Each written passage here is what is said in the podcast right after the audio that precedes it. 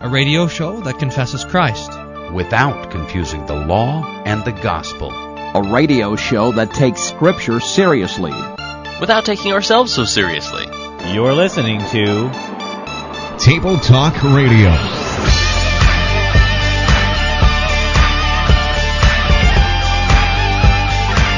So here we have the, the promise of the virgin birth already. And, and now it says that he, this promised seed, shall bruise you, the serpent, on the head. So this, and, you will bruise him on the heel. So uh, this is talking about the crucifixion of our Lord Jesus. So this is the first gospel. What in the world?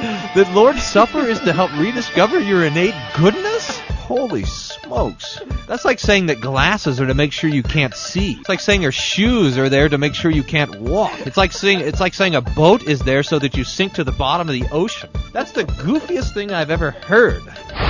Councilman Darren Lathan. Thank you, Mayor. On balance, I think as far as whether we do it on the 6th or the 12th, it matters about as much as my collection of Table Talk radio points.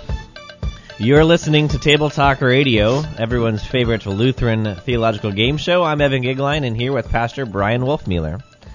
Hey, Evan. How hey, did you know, by the way, that uh, that Eddie Claude, our last Table Scraps uh, interview guy? Yeah, who is that again? What's goes to uh, Eddie. Eddie what? Huh? How do you say it? Koloji. Koloji. Yes. He, you know, he goes to Councilman Darren Lathan's church. I, I didn't realize that till after after the show. There you go. So, Councilman Darren Lathan. So now when uh, I love that quote. That's great. Now when Mr. Koloji is concerned about the welfare of his city, well, I guess I don't know if they live in the same city. They just go to the same church.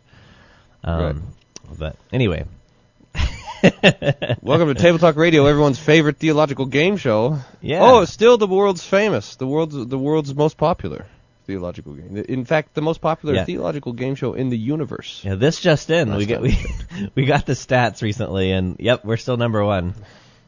and alone at the top. Hey, it's kind of like this book I'm going to read in a little bit, uh, The Lonely Way. The Lonely Way of Christian Talk Radio. no, no, no. There's a there, there, if you're in Christian Talk Radio, you got lots of company. It's the game show. When you're in yeah, the yeah, Christian yeah. game show, yeah, that's right. Alone. Well, you are listening to Table Talk Radio. If you want to give us a call, uh, the number is one eight hundred three eight five SOLA, one eight hundred three eight five S O L A. Or if you like to join uh, and sign up for text message alerts, you can dial the number 69302 and text message the word table talk all together one word uh, to 69302 and you will be uh, uh, signed up for table talk radio alerts and get all the exciting news on your cell phone right there. Oh yeah. All the exciting who doesn't want to get wanted. text messages from table talk radio? I, I know i know well today's lineup includes uh, spending a little bit of time responding to our listeners before we play name that church body, and I found uh, some websites. Is that was that what I was supposed to do? Yeah, that you were supposed to find websites, and I was supposed to find th- things in books. This is this is I'm I'm I forgot until just now about la- the last time we played this game. How oh, things yeah. went absolutely berserk. It it, pro- it provided some uh, audio for our uh, opening theme. Yes. Boy, I don't know where you find this kooky stuff. So we're going to play Name That Church Body, and then the last segment we have scheduled to play. What game are we going to play? We weren't going to play a game. We're going to talk about your paper. Oh yeah, that's right. We're going to talk about sanctification, the Lutheran perspective of sanctification. It'll be a yawner. You can just tune out for that. no doubt. They're not even playing a game anymore. I'm turning it off. Luth- yeah, Lutherans don't even believe in sanctification. just sit there silent for ten minutes. Well, before we do any of that, we have to do buzzwords, theological buzzwords. This is where Pastor and I give each other a buzzword, and we have to work it into the conversation sometime during the course of the show. And I realize I haven't gotten your buzzword for quite a while, so I might start trying again. Yeah, Um, here here it is. This and this is a repeat. You should and you should be able to get it because it has quite a bit to do with the theme that we'll be discussing in the last uh, segment, and that is this phrase "simul justus et peccator." Simul justus Hey, et peccator. It means at the same time. Yeah, yeah, Latin again. So I'll be able to notice because, I mean, I know you do like throwing Latin phrases in Mhm. to your regular conversation, but it means uh, at the same time justified and a sinner. So it talks about the two unique and opposing wills that exist in the Christian heart. Uh, we are at the same time righteous, according to the new man, uh, declared to be so by God, and we are sinner, sold into sin still because of our flesh. But that isn't very seeker sensitive, don't you know? Sorry. I mean, no one's listening anymore, but I'm just kidding. Okay, Oh. uh, I have a I Latin. don't know if anyone was listening to start with. That's true. So. uh, I have a Latin phrase for you too. I just don't know All what it means. I like the Latin. Uh, get- let's have it. Okay, it's ministerium ecclesiasticum, uh, which I think I, a ministerium is office of the ministry, so a class ecclesiastica must be in the church or of the church. Is that right? Do you know? So you're asking me that? You're giving a, a, a Latin theological buzzword and then asking me to define it? Um, well, Yeah, I was gonna I was gonna read about it for you out of uh, the Lonely Way by Hermann Sasse. Yeah, Uh, but so th- so that's the ministry in the church, or the ministers of the church, the ministry in the church, the office. Uh, so you're right about the, what the two words mean. Good, Good. thing they're close to English. oh come on, you you don't think it's my vast knowledge of Latin that that deduced what that meant? Okay, You're finding your own theological buzzwords and translating them into Latin. That's pretty good. That's what I'll do. Okay, this is what Hermann Sasse says. There is still one thing more that arises out of the fundamental first sentence of our Article 5. There is only one ministerium ecclesiasticum. To be sure, as the Augustana presupposes that the apology expressly acknowledges that there are levels in the church, grades of the office. There are pastors, superintendents, bishops, and archbishops. And of course, uh, uh, as Melanchthon correctly says, even the office of a supreme bishop, a pope, is possible. But these grades are not established by Christ. Whenever they have been set up, they are always a human ordinance, by human right, and not by divine right.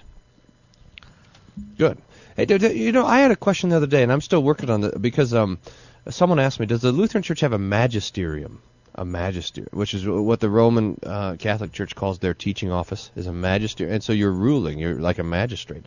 But we we don't talk that way. We use the language of ministerium, which means, it, and that's a servant, um, a servant of the word. To, to be a minister is different than to be a magistrate, in the sense that uh, you are uh, n- now not a ruler but a servant. You're not a leader, uh, but you're uh, a slave, a gift giver. Um, so this is a, an important sort of thing that we have a we we have the ministerium, not a magisterium. So there you go. Yeah, good. Good distinction. All right. Well, in the remainder of this program, we'll respond to some of our oh, well, our one listener. Uh, we got an email from Steve, and uh, he Hey, said, Steve. "In our men's group, we started to evaluate what makes a quote unquote good sermon, as you do on Table Talk Radio objectively." One group of guys claim the purpose of the sermon is the oral proclamation of God's word, rightly divided as law and gospel. Therefore, the gospel should be the focal point of the sermon. This, al- uh, this also makes the gospel the focal point of the service as a whole. All things lead up to that. The other group of guys claim that as long as the gospel was proclaimed anywhere in the service, i.e., confession, absolution, children's message, songs, etc., the rest of the service should be used for anything else, including the sermon. Therefore, sermons um, can be about how to, the five ways to be better, because the gospel was given somewhere else in the service as a whole. They need. Uh, they also contend that the gospel is for the quote unquote new people, and people who have been to church just don't need to hear it every week. The sermon this week can be 100% third use of the law because we got the gospel last week. How would you respond? Man, this is a this is really what I'm writing the sanctification paper against. By the way, that we're going to talk about in the fourth uh, in the fourth segment. Uh, So I mean, these these really have a lot to do with each other. There's two questions there. One is the question: How much gospel is enough to have in the service, sermon, etc. In other words, is it enough to have it in the creed, and then uh, and then so you can leave it out of the sermon? And then the second question is, um, who is it for? Is it for the new believers? Is it for unbelievers? Is it for everyone? Uh, So let's take up the, que- the the first question: How much gospel is enough? And the answer to that is you can never have enough gospel. You can never have enough. I mean, you uh, the, the, this idea of asking the question, kind of, what's the minimum uh, requirement of gospel? The the minimum threshold is just not a question that the scriptures ask. I mean, I get this sometimes when people say, "Well, if my sins are forgiven, why do I need to be baptized, or why do I need to go to the Lord's Supper?" If you're going to speak the absolution at the beginning of service, then why don't you just end it then? And the answer is, Jesus. We're always interested in minimums. You know, what's the least amount we need to do to be forgiven to get to heaven? And Jesus is just. He does not ask the question. He he is interested in the maximum. How, how when when he fills your cup, it it's always overflowing. Yeah, this is kind of. I mean, can you imagine if Jesus was your waitress at uh, down at the diner? You know, and and uh, my cup overflows. W- would you quit? You know, that's enough. It's always spilling over, pressed down, running over. It says in Luke. You know, what? Why stop? Just stop at the top of the cup. No, that's not how Jesus does it. He pours and pours and pours more gifts, more gospel, more forgiveness, so, so that it says like this is Smalcald where Luther says the Lord is abundant in His grace and in His mercy so, so that this, so that the Lord's love is, should be overflowing from every part of the service, from the hymns, from the creed, from the sermon, and it's important not just for the. And this is the second question: Who's it for? It's not just important for the Christian, I mean, for the non-Christian or the new Christian, but for everyone, because our Christian life is the life of the new man which is living in repentance. That is, sorrow for sin resulting from the law, and comfort and faith in the forgiveness of sins which comes from the gospel. It, th- this is our life. More on that in the fourth segment of the program, but next on Table Talk Radio, we're going to be playing Name That Church Body. You're listening to everyone's favorite theological game show, Table Talk Radio. We'll be right back. Don't go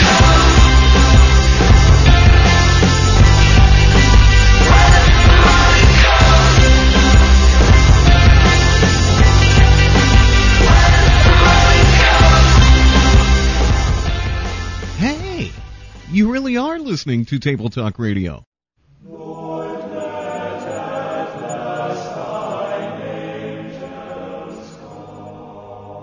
If you're looking for a getaway to be immersed in Lutheran theology, consider the Good Shepherd Institute at Concordia Theological Seminary in Fort Wayne, Indiana.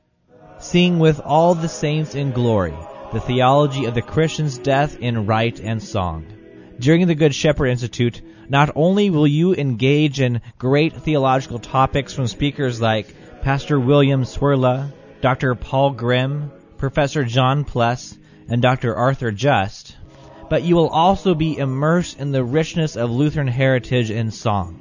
You'll go to choral vespers, hymn festivals, piano recitals, featuring the seminary Kantorei, the seminary Schola Cantorum, and also a children's choir from Hope Lutheran Church in St. Louis.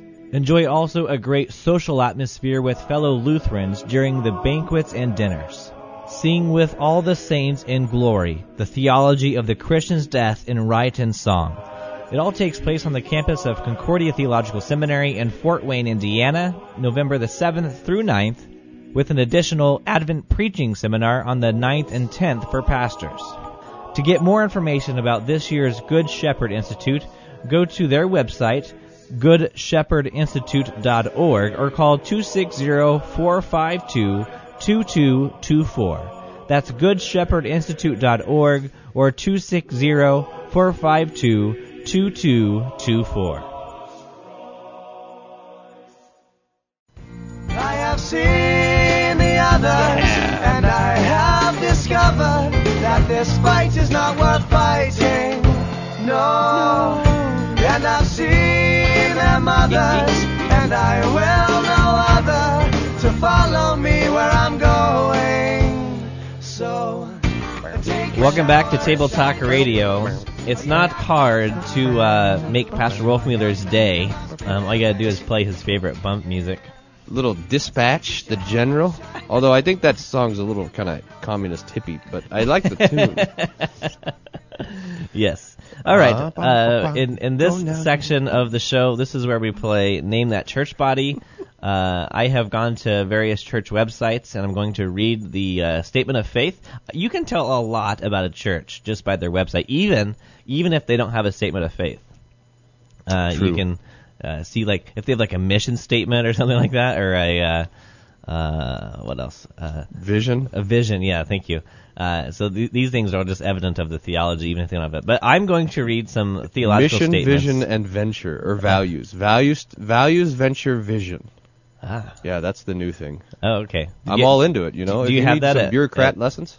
do, you, do you have that at Hope? Uh, you know my idea for a mission sta- for my for my mission statement for you, our church. I did have one at one point. I don't. I mean, we haven't used it. We haven't touched it in six years. So I think it's just kind of fallen. But if we if people really insist, I mean, who cares if you have a mission statement? I mean, really, it's just kind of silly. I mean, this idea that if you have no mission, you'll die. Uh, like this apocalyptic ant, uh, uh, desert of mission statements, and then you're really in trouble. That's crazy. That's crazy. Uh, so I was going to think of it just have a mission and just change it, like every two, two, three days, have a new mission statement, so that no one could ever remember it. You know.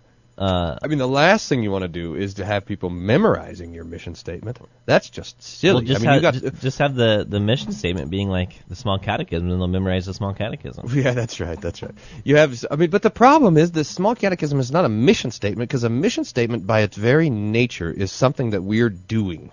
Not eh, eh, while the Christian life, on the other hand, is something that's being done to us. We are passive. God is the one that's doing and giving, etc., etc. So, uh, so uh, you know, and I think because you you have to ask. I mean, how, when did mission statements start coming around? Like the year you were born, uh, 1987 or whatever. So and now uh, the mission statements come along. What was there before? It's like how did I can't believe the church survived for 2,000 years without a mission statement. That's crazy.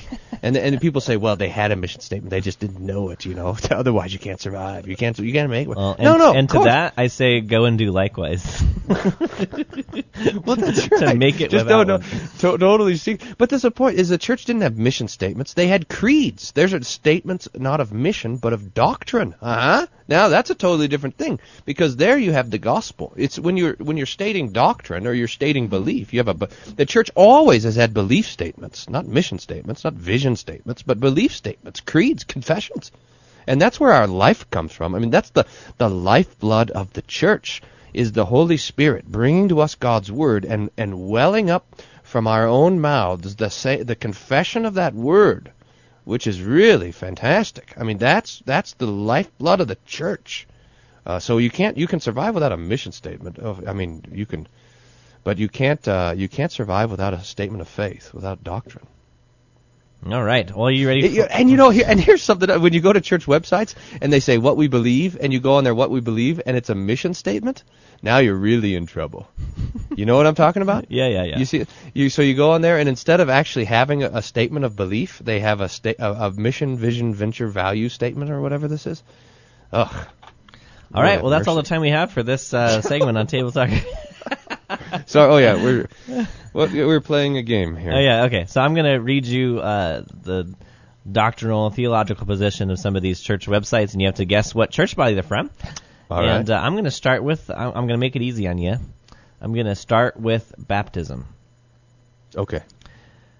Uh, water baptism is an essential part of the New Testament salvation and not merely a sym- symbolic ritual. It is part of entering into the kingdom of God, uh, God's church, the bride of Christ, and therefore it is not merely a part of local church membership. Interesting. Um, okay, so uh, uh, th- th- this discussion of baptism, and, now notice they say water baptism. So I mean that's going to imply there's going to be a distinction between water baptism and spirit baptism. You got it. and that's the and that's the kind of the, the, the charismatic move. Uh, but then this talk of being part of the kingdom and the church, this is the how the Reformed treat baptism. Baptism is joining the covenant people. It's being joined with the people of God, but not being joined with God Himself. So that's the a big deal with the Mm. Reformed. And then uh, and then you had this kind of uh, broader than the local church sort of thing. So this is going to be a denomination, uh, a, a, a church that's not congregational. It's going to have some sort of uh, structure, understanding of itself, which is a pan pan congregation. So, but I still don't have. I don't know who this is. You have some more for me? Yeah, I have now uh, the mode of baptism. Mode, all right. Uh, water baptism is to be administered only by immersion. Paul said, "We are buried with him by baptism." Romans six. Uh, Jesus came up out of the water. Mark one. And Philip and the eunuch went down into the water and came up out of the water. Jesus' death, burial, and resurrection are applied to our lives when we experience New Testament salvation. Repent and be baptized, every one of you, in the name of Jesus Christ, for the remission of your sins, and ye shall receive the gift of the Holy Ghost. Oh, Uh, it's interesting. One more they're line. Using the, one, one more Oh, line sorry, here. Sorry, sorry. Sprinkling, pouring, and infant baptism of any kind cannot be substantiated by the Word of God, but are only human traditions. All right, have at it. All right, now, uh, it's interesting they're using the King James. I'm Mm. just going to make a little note of that. KJV. Uh, all right. K- KJV. So you wonder if th- I mean you wonder when someone uses the King James uh, in a formal sort of way. You, um, I mean, you, you know, it's fine to use the King James. I'll throw some King James in when I'm writing if I'm in the mood to to use the our Bible that's not copyrighted because I'm a big, you know, anti-copyright guy. But uh, uh, but but uh, here's the so you ca- you got to do it by immersion. There's no sprinkling and pouring. That's uh, man's ritual. Th- this is the classic. This is kind of classic Baptist Anabaptist argument. Baptism, the word baptizo in Greek means to immerse, and so uh, so it's got to uh, it's, you got to do it this way. Yeah, but I, I here uh, here's uh, why that doesn't make sense. There's a Baptist and Lutheran arguing about this one time. Have I told you the story? Mm, I don't think so. And the, and the Lutheran says to the Baptist, "Well, what if you take the guy in the water, but you go all the way up to his neck? Does it count as a baptism?" And the Oh, Baptist yeah, says, "No, you got to go all the way under." He says, "Up to the nose? No, all the way under." What if you go all, almost all the way under, but a little spot on top of the head doesn't get under? He says, "No, it doesn't count. You got to go all the way under." And the Lutheran says, "Well, that's what I'm telling you. It's just a little on the top of the head that matters." Is that a true You remember- story? no. Oh, Remember- do you remember that? Uh, do you remember that game we were trying to invent? Uh, what logical fallacy is this? That Yeah. joke could be right good for that game. Uh, but the point is in the scripture that the word baptizo doesn't actually mean to immerse. It means to richly wash. The, and the best text to look at this is this verse in Mark 7, remember? Where they're baptizing couches.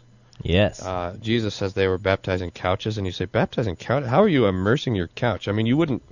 That's just kind of crazy. So to baptize means to uh, to richly wash. That's just. I mean, let's just get that straight.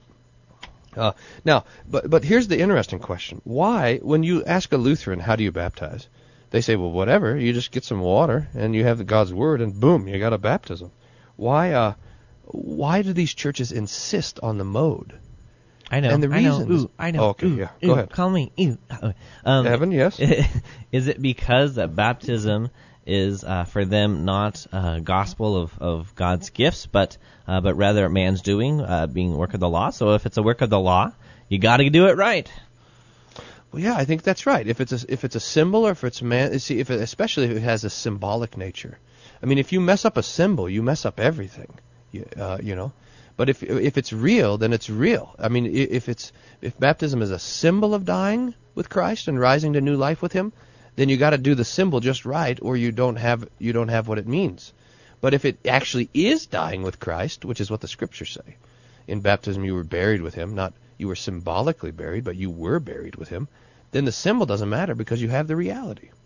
So all the symbol folks, even though these guys say they're not symbol folks, all the symbol folks then insist on the on the on the mode being precise. Yes. Okay. Well, I've got one more uh, little thing on baptism for you from this church. But it's a Mark chapter seven, verse four is that verse. They observed the, the washing, uh, baptiz- baptizing of cups, pots, copper vessels, and dining couches. Mhm. So tuck that one away. They had a, a big uh, a big pool to dip the couches in. Right. All right. Uh, here's here's the the other one on baptism. The name in which baptism is administered is vitally important, and this is the name of Jesus. Jesus' last command to his disciples was, Go ye therefore and teach all nations, baptizing in the name of the Father, and of the Son, and of the Holy Ghost. We should notice that he said name, singular, not names. As previously explained, oh, I, I didn't explain this previously. Um, but Father, Son, and Holy Ghost are not names of separate persons, but titles of positions held by God. An angelic announcement revealed God's saving name in the New Testament. Uh, she shall bring forth a son, and thou shalt call his name Jesus, for he shall save his people from their sins. The apostles understood that Jesus was a name to use at baptism, and from the from the day that the church of God was established, the day of Pentecost, until the end of their ministry, they all baptized they baptized all nations in the name of the Lord Jesus Christ. Uh, in fact, Jesus is the only name given for our salvation. Acts two, uh, Acts four twelve. Neither there is salvation of any other, for there is none other name under heaven given among men, whereby we must be saved. So that's your last line to determine which uh, church body this could be. You're listening to Table Talk Radio. We are playing Name That Church Body. We'll be right back after this commercial break. Let's find a church. Any one word. Be it Baptist, Methodist, Lutheran, or Presbyterian. How about a country chapel? A city tabernacle? Table Talk Radio, where theology meets immaturity. We belong to the First United Baptist Costal Church in Christ our Lord. Where all of God's children will harmonize and sing in one accord. You can call yourself what you will. It don't make no difference, still one spirit, one body, one church, one faith, one Lord. Welcome back to Table Talk Radio. We are playing Name That Church Body, and uh, Pastor has been musing over this uh, entry uh, about baptism. Pastor, any idea what church this could be? Yeah, this sounds. I mean, an awful lot with the um, with baptism in the name of Jesus only, with uh, uh, water baptism by immersion only, and with baptism being a joining of the kingdom, uh, etc. This sounds like uh, there. There's two options in my mind, and they might actually be the same thing. You have your oneness Pentecostals, which are really um, uh, kind of the new modalist, and they and their big deal is baptism in the name of Jesus only. And then you have this. I'm trying to remember the name of this church, but it's like um it's some version of the Church of Christ in in the city or something, um, like the Church of Christ Philadelphia or something. Uh, one or the one of those sort of two. Maybe they're the same thing. That's my guess. What? You're guessing it's the same thing? well, you know, one of the. Uh, all right, I'll guess the one is Pentecostals. You got it. This is the United Pentecostal Church International. Uh, Okay. and, and let me let me read uh, their their position on um, the, the Trinity. Uh, okay, first God. There's only one God. He is the creator of heaven and earth and of all living beings. He has revealed himself to humanity as the Father, and the Son, and as the Holy Ghost. Uh, Father, uh, well, all this is, is I mean, it really becomes evidence when we get to the Holy Spirit. I'll just read that. The Holy Ghost is not a third person in the Godhead, but rather the Spirit of God, the Creator, the Spirit of the resurrected Christ. The Holy Ghost comes to dwell in the hearts and lives of everyone who believes and obeys the gospel as the comforter, sustainer, and keeper. All right. That that's their uh, section on the Holy Ghost. It's bad. Look, I mean, this is. Uh, I, it's. Is this? I mean, is this at all different from this classic modalism? No, no, that's um, that, that's it. You got it. So, uh, Uh, describe, so the describe modal, modalism. Is it the, is it, the one God takes different forms, so you uh, different modes. So you have the Father mode in the Old Testament, the Jesus mode in the excuse me, the time of the Gospels, and then you have the Holy Spirit mode now. I mean, it's just so it's like a it's like a different um you know same actor different uh, role kind of thing. Like uh uh you know who's your favorite actor? Uh, let me guess who your favorite actor would be. Um, Tom Cruise. Pierce Brosnan. Oh, Tom Cruise. Oh yeah, Tom Cruise should have known. I should have known. Mine too. So you know he's different in the uh, in the um, in the movie where he's uh, saving the world from exploding than in the movie where he's uh, making the world explode flying on the fighter jet. You know, same actor, different rules. That's modalism basically. Right. Uh, or as sometimes I've heard it, uh, that, that God puts on these different masks. So sometimes He has the mask of of Father on, and then He takes off that mask, and then uh, to come to uh, Earth to die because God the Father had no blood to spill. He takes off that mask and puts on the mask of Son, so He could shed blood for the mission of sins. And now He has Yeah. taken off that mask, and now He puts on the mask of of Holy Ghost. So Yeah. all right, Crazy. all right. There Do you have you one for me?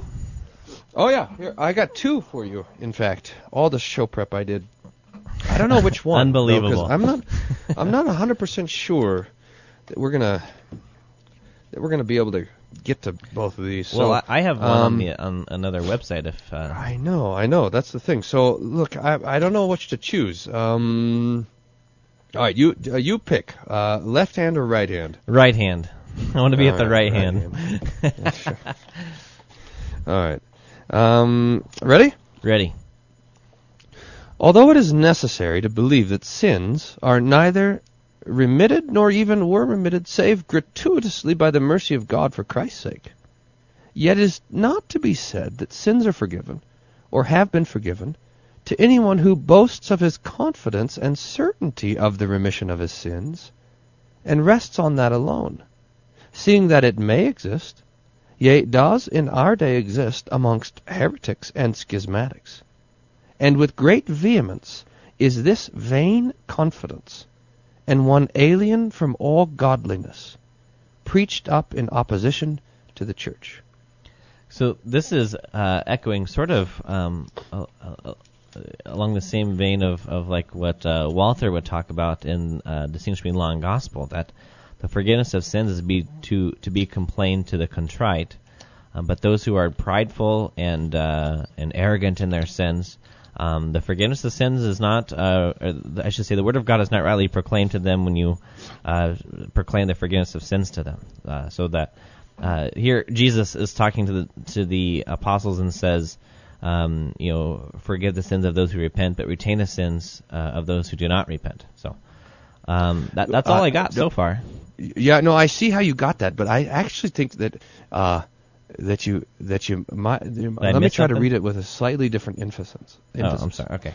Sins are no, that's okay. Sins are remitted b- through the mercy of God. Yet it is not true to be said that sins are forgiven or have been forgiven to any who boasts of his confidence and certainty of the remission of his sins. Oh, I missed. rests Oh, okay, on okay. that So, so, alone. oh, okay. So instead of what I said about um, just general pridefulness, see, I was talking about the, the pridefulness of, of uh, that one saying, "I did not, I did not sin," and and you know, if someone's saying, "Hey, uh, I'm not a sinner," then then of course there's no forgiveness for them. But w- what you just read is someone who who is saying with full certainty that my sins are forgiven by the sa- for the sake of Christ.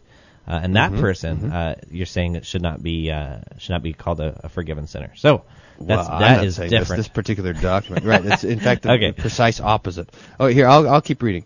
Neither is this to be asserted that they who are truly justified must needs, without any doubting whatever, settle within themselves that they are justified, so that no one is absolved from sins and justified, but that he believe for certain that he is absolved and justified, and that absolution and justification are effected by this faith alone. As though uh, those who had not this belief doubt the promise of God and of the efficacy of death of resurrection of Christ. For even as no pious person ought to doubt of the mercy of God, of the merit of Christ, and of the virtue and efficacy of the sacraments, even so each one, when he regards himself and in his own weakness and indisposition, may have fear and apprehension touching his own grace, seeing that no one can know with a certainty of faith, which cannot be subject to error, that he has obtained the grace of God. Hmm.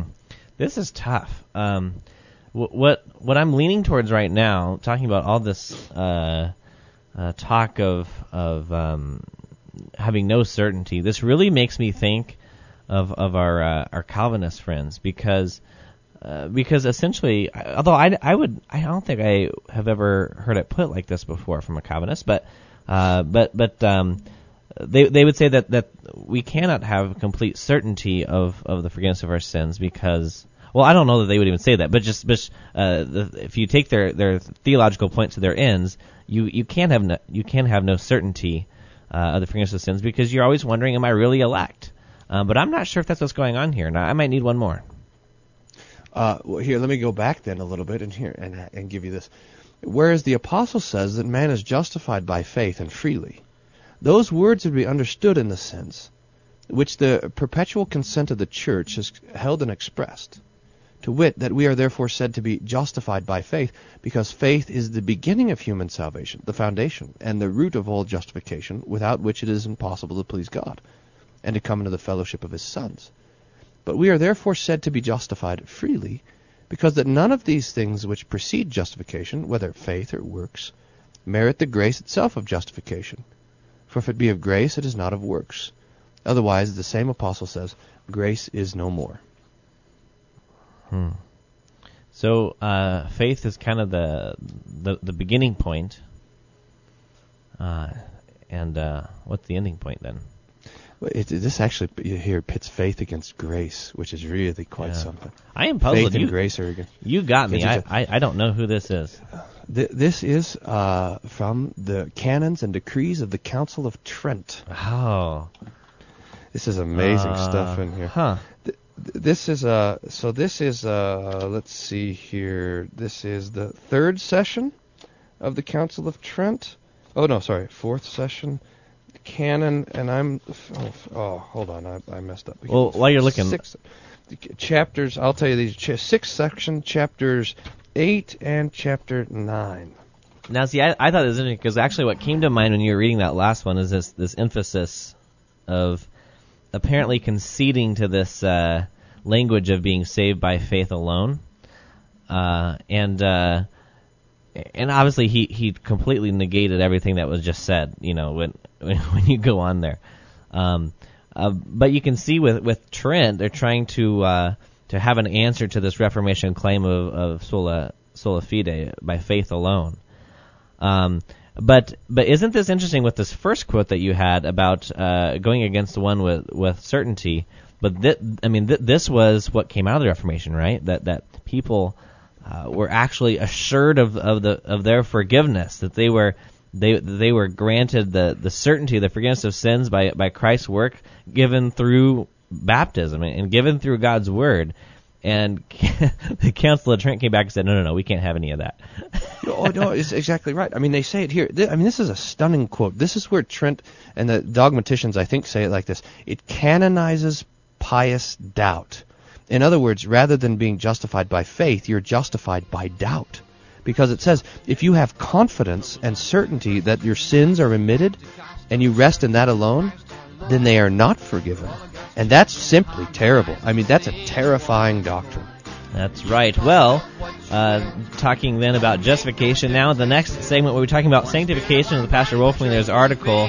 Don't go away. You're listening to Table Talk Radio. We'll be right back after this break. Whoever you are, wherever you are, by faith you can be a part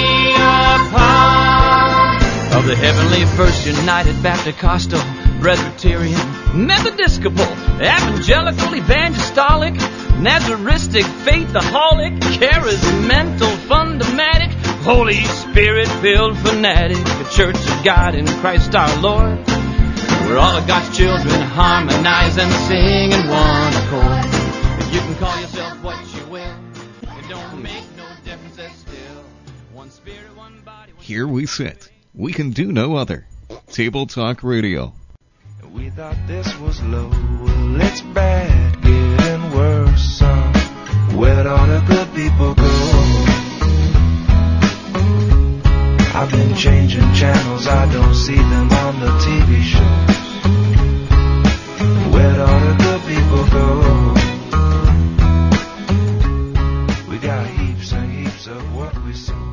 So the problem with some of these religious people that Paul was addressing here in Romans was they were thinking by keeping certain rules and regulations and attempting to live a holy life, they, they would acquire the approval of God.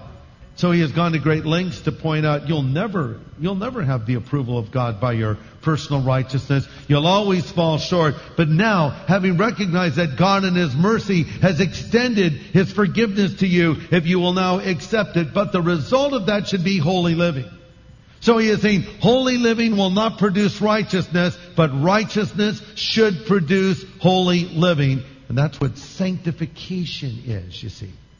Justification, again, it's a legal word that says that I am made right before God. Sanctification is the practical outworking of that in my life where I am seeking to honor God by what I do and even by what I don't do.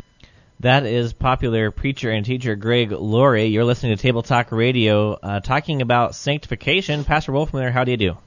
Uh, how do you uh, how do I do sanctification? Or how did am how did? Greg Laurie do? Oh, oh. uh, well, it's kind of it's a classic formula.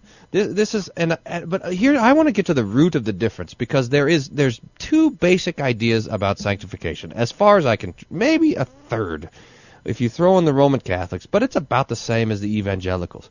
And it's and and here's the idea is that w- when you're a Christian, you you have your here. There's two things that have happened. Number one, your will has been restored to the state of freedom that it had before the fall.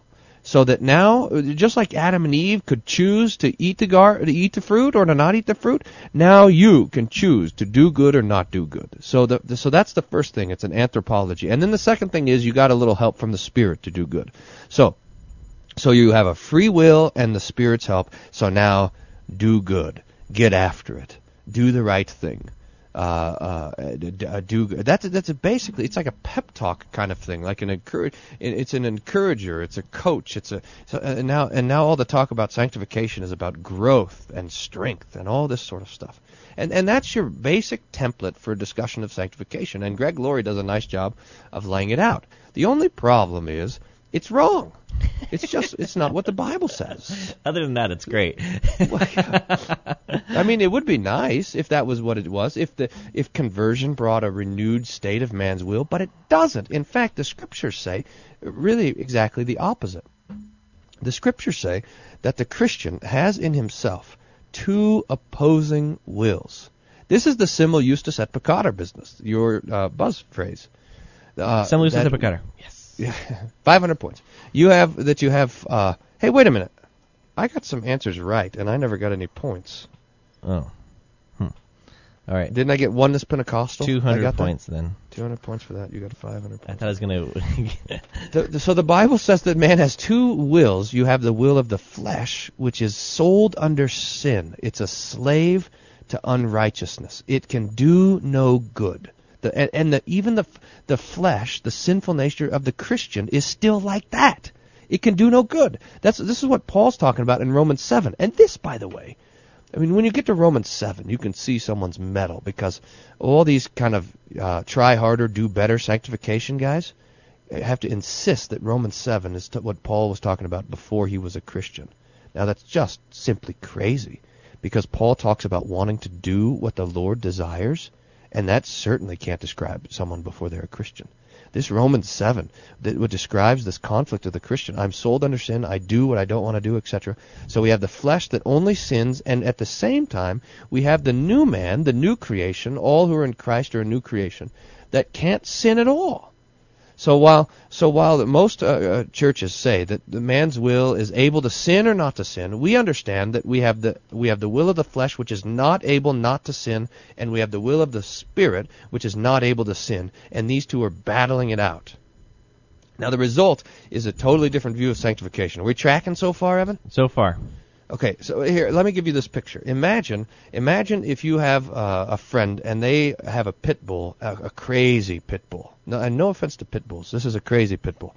And, our, and this our, pit our bull- pit our pit bull listeners, please don't be offended. Right, don't be. I'm sure you have wonderful pit bulls, but now this is just imagine that you have the opposite, a crazy pit bull. I mean, so you go over to the guy's house, and the curtains are all torn up, the couch is shredded, there's food and mess all over the place because this dog is just crazy, and and and it's not. It's worse than that. So this guy's family, his children are all in the hospital because they were attacked by the pit bull. His wife had his had her face bitten by the. And here's this guy. He's he's missing a hand. Uh, he, he's he's missing an uh, uh, uh, he's missing some fingers uh, on his other hand. He's missing his. T- oh, he, he's he's just he's got uh, he, he he's got stitches and, and because the pit bull is constantly attacking him and trying to kill him. And you and you go into this and you say and you you know you try to go see this guy. You can't go in the house because the pit bull will maul you. And you say to the guy, "This is nuts. What are you doing? What what are you living with this pit bull for?" There's one thing to do with a pit bull like this. Everyone knows it. You got to put him down. You got to put him to death. But this guy says, no, no, no, no, no. I just got some new books in the mail. Uh, 40 days of pit bull training purpose. Your best pit bull now. Become a better pit bull. I'm going to train. I, I just need to work harder to get to, to train and discipline this dog. To to to, uh, uh, uh, uh, uh, to, to, to train him better, to make him behave better. I just got to do more. Well, that's how most Christians are are trying to do with their old Adam, their, their flesh, trying to train him and whip him into shape. But he cannot be whipped into shape. So sanctification, then, you see the picture? Yeah, I was sitting there. Where is he going with this? I see. I mean, okay. but that's this. That's our sinful flesh, though, and and it has to be put to death. This is then a sanctification, is a daily drowning of the flesh, a daily putting to death of the flesh, and a, and a daily rising again of the new man to life, uh, and that is uh, what we call repentance. The law comes to us and shows us our sin. That's contrition, uh, sorrow. We know our sinfulness. We know our own death and weakness and all of this.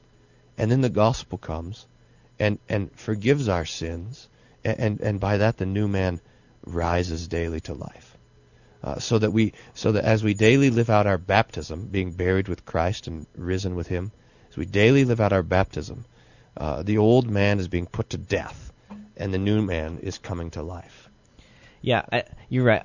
One one place I think where Lutherans get off on this uh, is that Lutherans have this uh, teaching of the three uses of the law. They have the, the you know the curb that you know kind of keeps chaos in order, the mirror which shows us our sin, and then uh, the third use is is sometimes called the the rule or the guide that kind of uh, so-called teaches us how to live, and it's sometimes even called what, Pastor? The the the what is it gospel The use of the law. Have you ever heard that oh, before? the gospel. Yeah, I, I guess I have heard of that. Uh, I mean, i i in a way, that's all right because the, really the third use of the law is nothing other than the fact that the new man, who can't do anything wrong, delights in the law of God.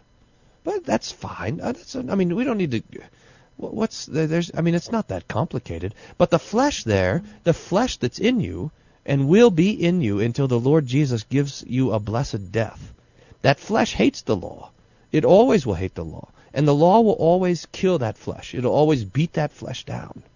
So that uh, so that the law has a different effect on on our on our old sinful will than it does on our new perfect will. Uh, and that's and that's really what they're the, the the confessions are trying to get after when they talk about the third use of the law. So uh, this under Here, we should here. You want some scripture though? Here's one: Galatians five. And those who belong to Christ Jesus have crucified the flesh with its passions and desires. So there is sanctification. It's a daily crucifixion. Or Romans 8, if you live according to the flesh, you will die, but if by the Spirit you put to death the deeds of the body, you will live. So that so that this is not a training or a disciplining, it's a dying. That's what sanctification is. It's a it's a dying to the flesh. So, so as as you I think said before that that this understanding of sanctification is is uh, really wholly dependent upon this understanding of, of justification. That um, that just as uh, we were made right before God by the death of Jesus, um, so we are made holy, and so our our sanctified life is is nothing more than in putting our old Adam to death by that, that same cross, that that same crucifixion, the, same death, um, as uh, well as we see in uh, Romans six, and this is why Luther talks so much about uh, remembering your baptism as part of part of the, the Christian life. Yeah, that's right. Because uh, because just as Romans six gives us this death and resurrection in our baptism, so we are, as we daily live in our baptism, we're daily dying and rising. We're we're, we're daily being crucified and daily uh, being raised. And and this is again we talked about how the Christian life is passive. This is worked in us by the Holy Spirit because it's it's like think of it like this. Repentance is what happens when the law and gospel have their way with us. So the law comes plow and the result is our, we see our sins and we're sorry. The flesh is put to death. And then the gospel comes, bloom, and we have faith in the in forgiveness, and we're raised to newness of life. So in 20 seconds, how would you respond to uh, the emailer earlier, uh, Steve, who said that you don't need to hear the gospel week after week? Oh boy, we live we live by the gospel. The new man eats, drinks, breathes the gospel. Apart from the gospel, we're we're choked off from Christ. Uh, and so the gospel must, like we said, you cannot have enough gospel. That Jesus loved us, shed his blood for us, and our sins are forgiven uh, by his sacrifice on the cross. Thanks for listening to Table Talk Radio. Where the points are like exhortation to do better to the flesh. You've been listening to Table Talk Radio. The views expressed on this show are that of the hosts and do not reflect the views or opinions of this station. We would like your feedback on today's show. Call us toll free 1 800 385 SOLA. That's 1 800 385 SOLA. Or send us an email questions at tabletalkradio.org. You can listen again to this show or any of our past shows on our website, tabletalkradio.org. Thanks for listening and tune in again next time to Table Talk Radio.